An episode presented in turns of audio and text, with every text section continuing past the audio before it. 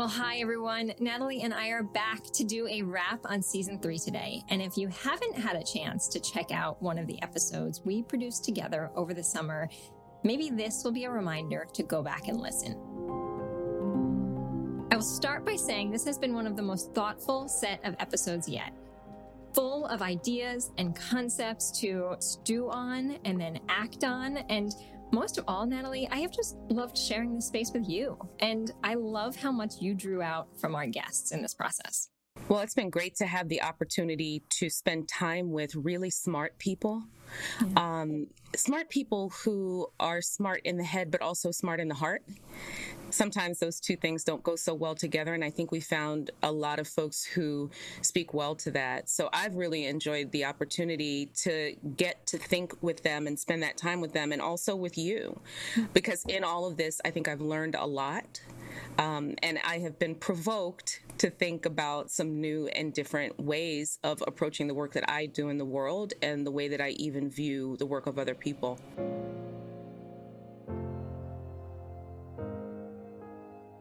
For those of you who need a quick reminder on our season three theme, we used this summer series to dig into how COVID 19 changed how we are together, right? How we are in relationship with one another, how it felt to be returning to work and school, and then only then to have the Delta variant spring up and have the conversation start all over again. And you know what feels really clear, Natalie, is as we're sitting here in the end of August, coming into the start of a new school year again, that we are still so far from out of the woods on this, right? And we're starting to see all of the lasting effects that it is having on our mental health, our physical health, and what you know better than than any of us here, our public health. And and curious what, what you're thinking now in this moment where we are. I think that we are seeing people act out and engage in behaviors that are disheartening and alarming. Um, partly as a manifestation of what we have all had to sacrifice to some degree during the pandemic. I think also the culture wars that have been stoked for years have certainly bubbled to the surface, and it's not over yet. At the same time, and I have to every single day remind myself why I remain hopeful. I see these moments of people standing up um, in the face of great opposition to make decisions and to support policy that will protect and promote and preserve and defend the public's health. And and that's just remarkable because the thing is public health is not just about public health departments. It's not just about the government. It's not just about medical or healthcare professionals. Each of us plays a role in the production of the public's health.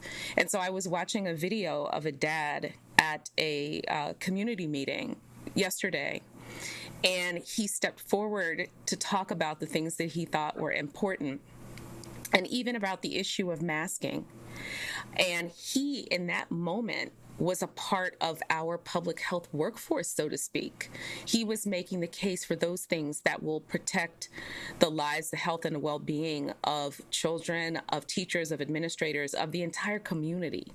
And so I continue to maintain hope because in this moment where public health has struggled um, at the hands of many attacks, right? I think we are also seeing it has created a visibility and a deep appreciation by people who before didn't have any idea what public health was. And that speaks so much to what we set out to do together in this series, right? We talked to people who were journalists, we talked to people, certainly we talked to a few who consider themselves in public health, but the majority of people we spoke to do not consider this, themselves right. working in public health, but see how their work is connected to the broader public health. So, so let's do a, a rewind here. Let's play back some of these episodes. Um, first, let's start from the from the bottom up. So, Alicia Bell, director of Media 2070. She's focusing on media reparations. She's focused on the role that media has played in anti Black racism and harm. And what I loved and what has stuck with me from this conversation from uh, that we had with Alicia is she talked about how much media creates culture, right? That we know it shapes perception, it shapes public opinion, and that if we want to see change tied to our our public health, tied to our new system, tied to our society in general, if we want to see large scale culture change, we have to start first by addressing it in the media. And that's something you have talked about so many times over the years. And it really, really came through in this really powerful conversation with Alicia. Well, I mean, if you think about it, what we did with regard to smoking in this country was so connected and tied to the media. And so the movement from the early 70s, 70s until now um, to get people to stop smoking um, was about advertising campaigns. It was about agreements about the placement of people actually smoking in television and in movies. Um, it was about creating a different narrative about this thing that is smoking, right? And so I think the same thing certainly applies to the public's health and the way that media plays a role in curating perceptions and curating conversations. Right right because like a lot of times it's it's the article it's the soundbite it's the, the the clip that someone sees that becomes the impetus for conversation they wouldn't have had otherwise that's a tremendous opportunity and a tremendous responsibility that sits with our media we're going to talk about Mia Birdsong in a minute, who's just amazing. And I loved that episode. But something she talked about was how we show up in community. And what Alicia did, the last thing I'll say on Alicia is she talked about how we are in relationship with one another and specifically how we as residents are in relationship with our local media outlets. And so that again, it's this importance of not telling stories for, but how we are in community with and in relationship with one another. Next, going back, Andre Banks. So staying on this, you know, relationship with the media, this I thought was such an interesting conversation because he talked about the challenges and the harms that are showing up in social platforms, right? That the harms that social platforms have caused in targeting marginalized groups and largely through misinformation. So, for those of you who don't remember, Andre Banks, he's the founder of AB Partners. He's one of the the um, founders behind the Win Black Palante campaign, and really talked a lot about how Black and Latinx voters, um, in particular, continue to be targeted across the era and of mis and disinformation. This one raised some really important conversations between the two of us, as well as broadly with our audience. And curious what stuck with you on this one. I think this idea of the lens that we, the lens of analysis that we actually bring um, when we're thinking about things like social media and the responsibility and the accountability that comes with our participation. Mm-hmm. And so that for me is a really important component. And I think to really begin to question our own assumptions about how and why people engage in those platforms, the impact of that, their readiness, and what that really means. So I think there is a lot more conversation that we can have about how Black and Latino communities, how people of color in general, um, are often targeted for disinformation and what we can then do to counteract that with real information. Yeah. Yeah, that's right. And how we hold those platforms, the, the Facebooks of the world, accountable to the transparency that we as the public should have, right? In terms of how our data is being used and targeted, sometimes against us, sometimes to reinforce those harms.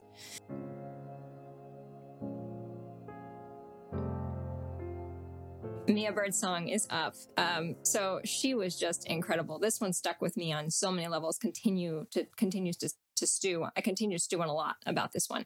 Um, uh, I've got a few thoughts here. Let me ask you first. Are you ready to share what your take was on Mia? Um, mind blown, but I'll let you go first. you go first. okay. Yeah. You know, I talked about her as this deep thought provoker, right? Like she didn't just introduce ideas, she like really introduced ideas. And the one that stuck with me and continues to just mm, that I'm like thinking and thinking and thinking on it and don't want to let it go is this idea of how we create a new kind of white culture, right? A white culture that really can break uh, the kind of society that we have found ourselves in. But it must start first by having a new kind of white culture that's introduced. That I thought was so important and powerful, and would hope that folks go back and listen to her talk about that, um, which actually she didn't introduce until the end, but I thought was so powerful. And then the other piece that we've really stuck in on and, and honed in on, I should say, with Mia was the difference between independence and interdependence. And again, it comes back to a lot of these other themes how we are in relationship with one another, supporting one another, not in it for ourselves mentality, which unfortunately is is very um, uh, so connected to America, right? To American ideals.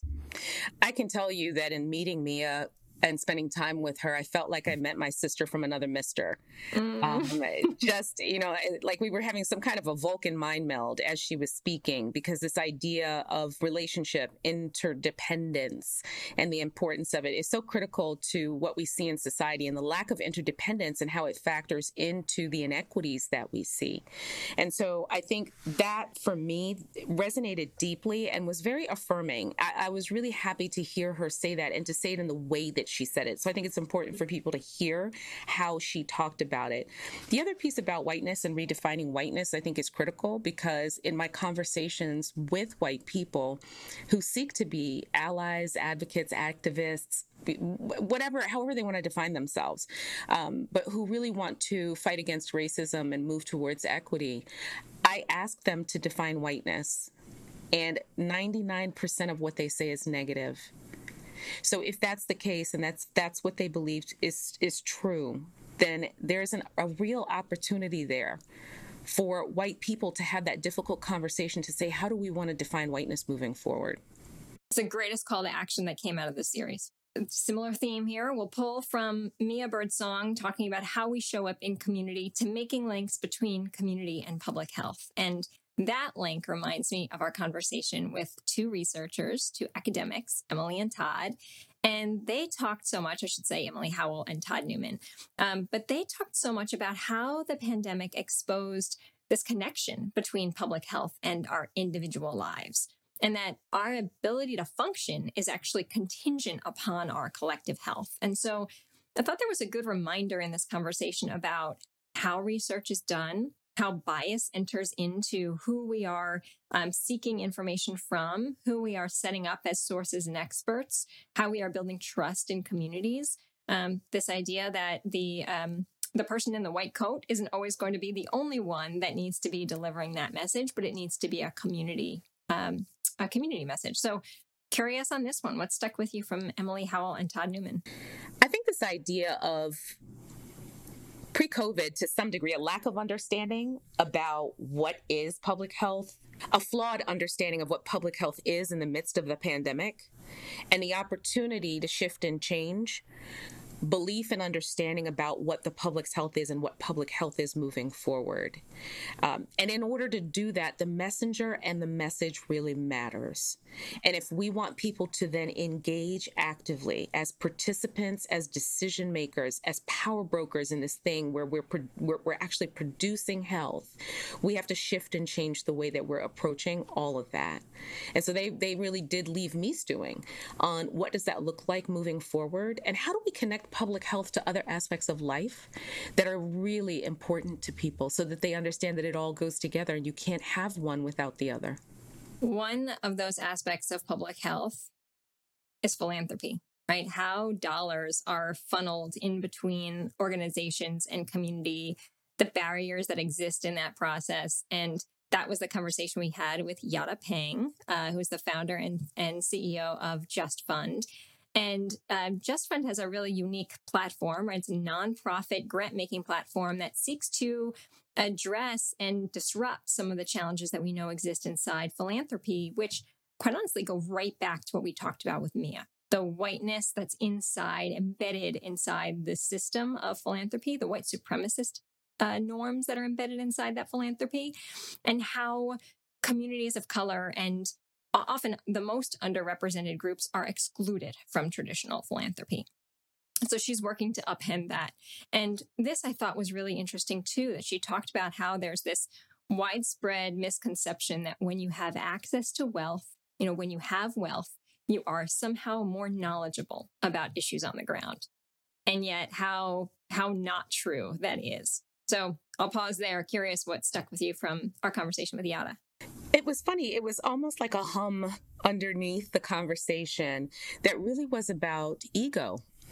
It's it's a thing. It stands out for me, and it has to do with the ego of philanthropy, and what do we need to do to really be honest about that and to shine a light on it so that there's a level of awareness and accountability, because philanthropy has too much power to not know and to not see. And in order to be successful at doing the work of philanthropy in a way that allows and, and supports communities to determine their own destiny, it requires a type of humility that is regularly absent from philanthropy. Yeah, that is so, so true. Yeah. And there is so much more that needs to be uncovered and redefined about how we think about philanthropy if we are going to get to the root of those problems. All right, we've got two left. Our first two episodes, Tina Rosenberg, and then we'll go to Linda Villarosa. So, Tina, I'm going to swing back to the role of media because this was certainly a theme we talked about a lot in this season. Um, but this conversation with Tina focused on um, the possibility of changing the way we report to the world, and that the majority of mainstream news coverage has the tendency to focus on problems, right? And there's there's a lot of problems we know to focus on.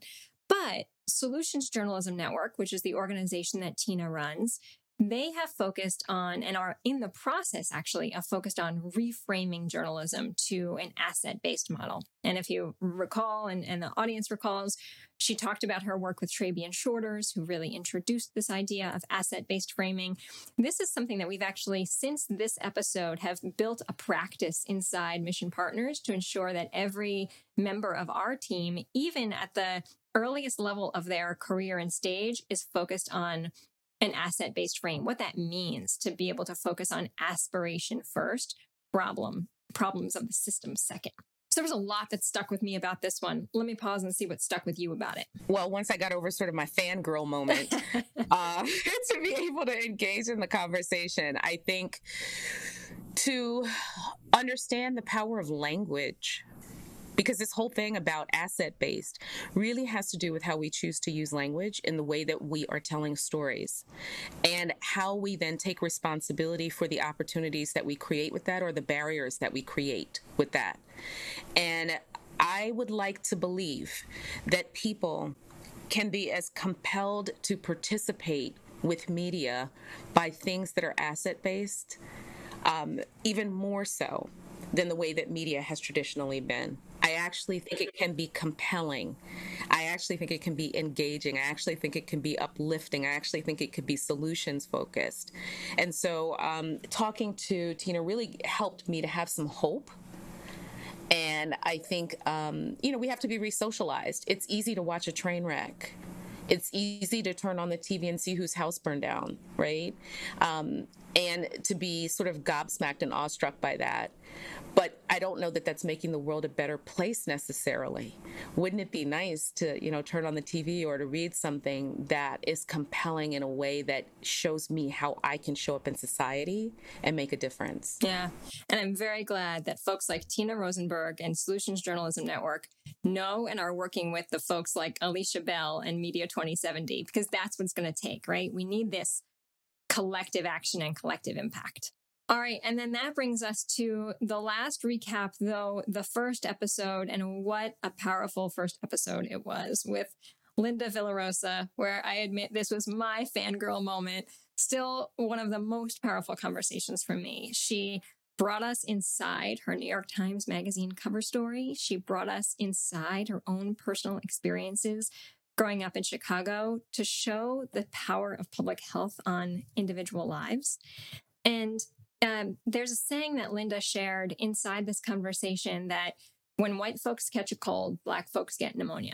And it's often shared in the context of economic health, but how resonant that was in the time of COVID, right? How how important it is to think about the disparities of how individuals and communities and families have experienced the impact of COVID this is a great time to to have a conversation with Linda, given the inequities in exposure to COVID, um, the inequities in the way people have experienced access to care for COVID, the inequities in the way that um, Black people have experienced access to vaccination. Um, it, it runs the gamut. The entire continuum related to COVID has been experienced inequitably by Black people, um, not because Black people are broken and I, I, need to make sure that we're really clear about that. I think sometimes when we see health inequities, when we see differences in experiences of health, we can default to thinking that there must be something wrong with the person or with the population or the people. But in fact, if the, the conditions and circumstances don't support health, well being, and quality of life, as she talked about with her own story, right? Um, then what else can we expect to have happen? And so I think she's a prime example of the importance of storytelling as a part of public health's narrative in a way that is so impactful and engaging, but also so that people can see their own lives in it. That it's not just about those people, but it's about all of us. And yeah, I, I would reinforce that. I mean, just how no, it is not black people are broken. It is systems created white by white people are broken. And you know, the most segregated group are white people. They have segregated themselves to create the systems that we now have. And and how much we uncovered and scratched surfaces on a lot of things in this in this season, but how much needs to be rebuilt and reset.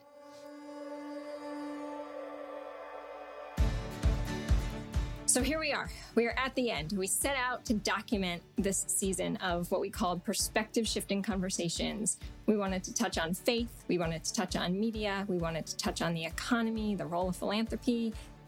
Holy moly, Natalie, we took on a lot. These were deep, weighty conversations. And yet, somehow, through it all, I just enjoyed it so much. I enjoyed this time with you of this time of learning and exploration and growth. And we started by saying, you know, these conversations are the writing on the wall, right? We as a society, we we never chose to see what was always right in front of us. And so I appreciate you so much helping us navigate these conversations this season and and um, how much we were able to dig in together. Together.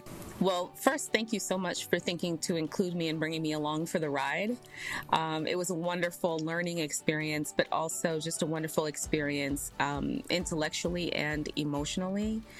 And really an opportunity for me to even further refine my lens for how I view the world. And that's really important, certainly for the work that I do. And so you were a, a, and have been a phenomenal partner prior to this, but being able to do this in partnership with you is what made it more special for me. And by you opening your network and your circle, I got to meet some really great people who I probably might not have encountered for years or if ever. So I, I express deep appreciation to you and to them for being my teachers. Um, it's nice to be able to be in a situation where I can listen and learn. Well, much love to you and to all of our guests from this season. Thanks so much for listening today. I hope this prompts you to go back and listen to some of the episodes that we covered, and we'll see you next time on Mission Forward.